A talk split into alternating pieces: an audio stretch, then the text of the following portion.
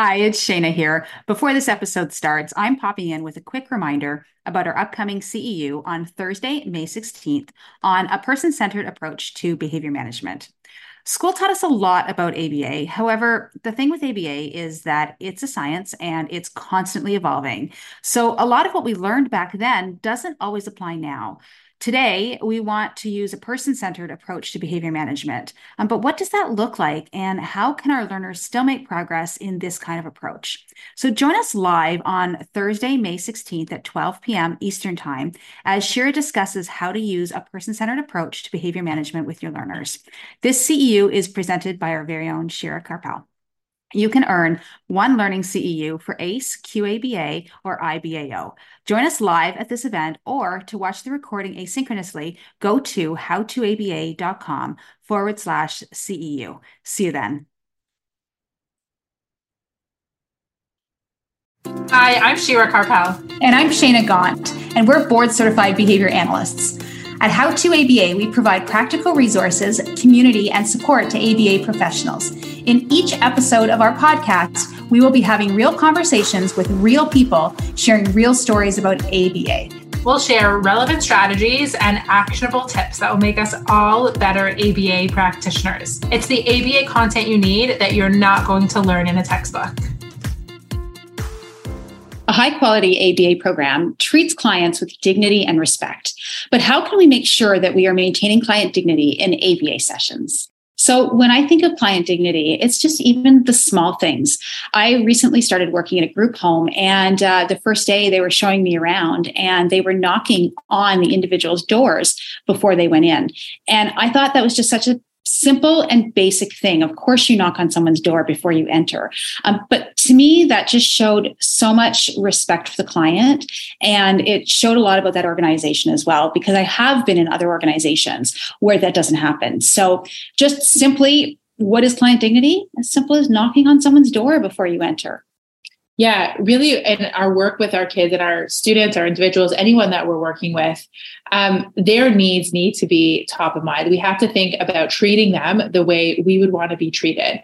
Um, and that's no matter what type of individual that we're referring to. Um, even if we think that they don't understand like what we're referring to or what we're talking about, we they need they deserve the same amount of dignity as anybody else. Um, you know, one way we can do this is by obtaining client assent. And what does that really mean? We have another video on that.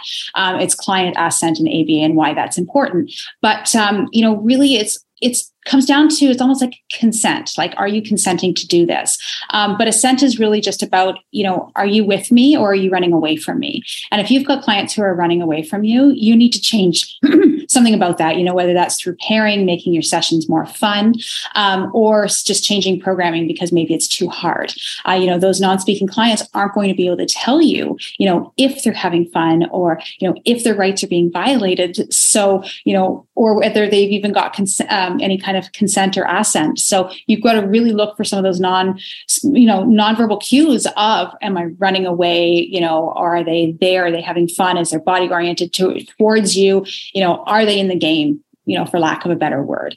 Uh, so we'll check out our other video on that. But other things would be things just like, um, you know, other than consent or assent, you know, are their rights actually being violated? Um, you know, and what does that actually mean? You know, little, little tiny things. But, you know, as ABA therapists, you know, oftentimes we teach kids toilet training. We teach kids how to get dressed. And how do you do this in a way that maintains their dignity? You know, a two year old, sure, I'm seeing a two year old naked on the toilet toilet. Um, but if I need to teach them how to wipe, you know, I'm going to put gloves on because that way it just, you know, ensures that, you know, it, it's, you know, that barrier and it's that privacy thing. Um, you know, as the kid gets older, I'm going to teach them how to close the door um, and, and that privacy of closing the door and I'm going to the bathroom on my own. You know, if you're teaching kids how to get dressed, for instance, you know, depending on the age of the child, you know, you're going to, you know, change the way you prompt based on that age, right? You know, as, you know, a two year old, you may be able to help a two year old, you know, get their shirt over their head. You know, if you're teaching a 16 year old how to get dressed, you know, you're going to want to teach in other ways or practice ahead of time while they're still wearing another shirt before they, you know, before they put that shirt on when they're naked and you're not there. Um, recently, I went in to see um, a female showering routine, and she's older. And I requested that she wear a bathing suit during that visit because um, she she's 30 i didn't need to see her naked and she didn't need me to see her naked. So really just thinking about all of that and how do we maintain that and how would we want to be treated? Like shira said before you know how would we want to be treated um, when we're talking about that?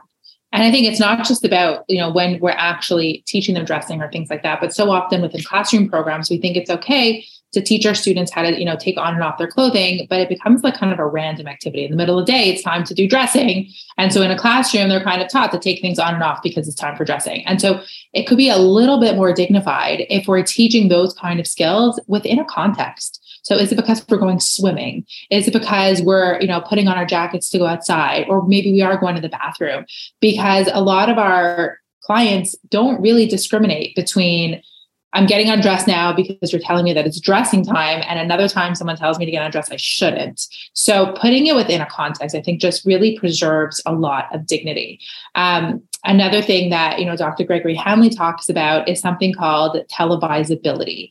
Um, it's a great way to gauge whether the dignity is being followed. If there was a TV watching or camera that was uh, televising everything that you were doing as an ABA therapist and somebody could watch it at all times, would you be proud of what it is that they're watching? And all of our interactions and ABA sessions should be televisable. I'm not even sure if that's a made up word or it's something that existed before him, but it is such a great way to think about um, how our sessions are looking because very often we'll be with kids in a room by ourselves or there won't be anybody around or you know there may be other aba therapists or other kids but if we always have in the back of our mind would i be proud if this child's parent was watching what was happening, then that's a great way to gauge if you should continue to do what you were doing. And that especially comes up when you know challenging behavior comes up or maybe you don't have consent and the child is trying to run away from your session. Would you be proud of the ways that you were redirecting or managing or getting a child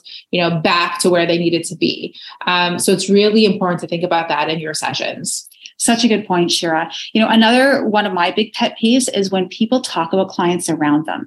You know, I have an 11 year old daughter, and I would never, you know, she'd be right beside me. I would never talk about her weaknesses or her faults right in front of her, you know, unless I involved her in the conversation. But I would never go up to somebody and say, Well, did you know that, you know, my daughter can't do this, this, this, and this? I think about what that would do to her self confidence. So, why are we doing it with our clients?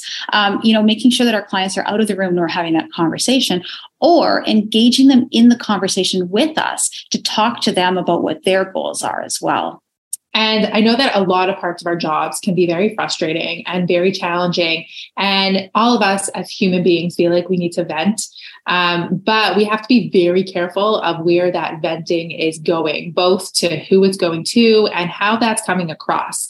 So while it's okay to sometimes need to vent, you know, find your supervisor or go to someone, but it has to be completely confidential. And we don't want to talk in any way that's demeaning of our clients. So you might be frustrated by something and you need a solution and you need help, and that's okay. But when you're out with your friends and you know, you shouldn't be telling this funny story about how this child had a really messy accident and it was so hysterical. A, it should be completely confidential. They should never know who it is. But even if they don't know who it is, like it's just not respectful in a way to, describe. Like I would want want somebody describing my child that way, even if they didn't know who it was. So, really thinking about how you're describing or talking about your clients outside of work. And, you know, your clients, you know, regardless of how tough they can be, they're someone's child. Think about that. They're someone's child, you know, and if you have a child, you would never want someone to talk about your child like that. So make sure that you realize that and not talk about your client in such a way. And so much of what we can give over to you to do is not can be written up in a protocol. There's so much intuition and being able to respond to clients' needs and how they're feeling. It's very hard to put that into a protocol of like when this happens, always do this or never do that. But there has to be a general, you know, intuitiveness with the clients and knowing that they're feeling frustrated. Maybe this is not the time to follow through with this demand, or they're really overwhelmed. Maybe they need a break. And it's not about, you know, there should still be a general plan in place that you're following. We definitely don't want um, you to be going off of that plan. But sometimes there is that level of knowing your client and being able to read where they're at so that you can be receptive to their needs and their feelings. And not and so that it doesn't interfere with any type of greater behavior plan that's in place. So we we get so used to this rule of like whenever you give a demand or you know you have to complete the demand or whenever a child's having a meltdown always do this or never do this. And i think there are no absolutes. Like everything is kind of sometimes. And we get our kids so used to following routines and instructions that we forget that like sometimes they just need a break and sometimes they just don't want to do things and that's okay. Um, we can give them choices and it doesn't always have to be a forced choice. Sometimes they get to just you know not do their homework because they're not in the mood the same way i sometimes don't do what i'm supposed to do if i'm not in the mood. So giving them lots of choices um, when appropriate is another way to just remember that they're people and that they get to have um, choices in their lives. We chatted about emotions before too you know when they are you know upset or feeling frustrated label it for them. It's okay to tell them uh, oh wow you sound really frustrated right now. Oh you know i can see that this is tough for you. That's okay. Um, really making sure that you're looking at them as a person first. You know yes they're your client. Yes they may have autism or something else but don't look at them like that or like an, another number another client or oh how many more minutes do i have left of this session it's really about you're a person, you're a human being. I'm going to treat you like one. And it's also, you know, we all come to our sessions and to our clients with our own personal opinions and personal views. And it becomes very easy to judge other people that we don't agree with.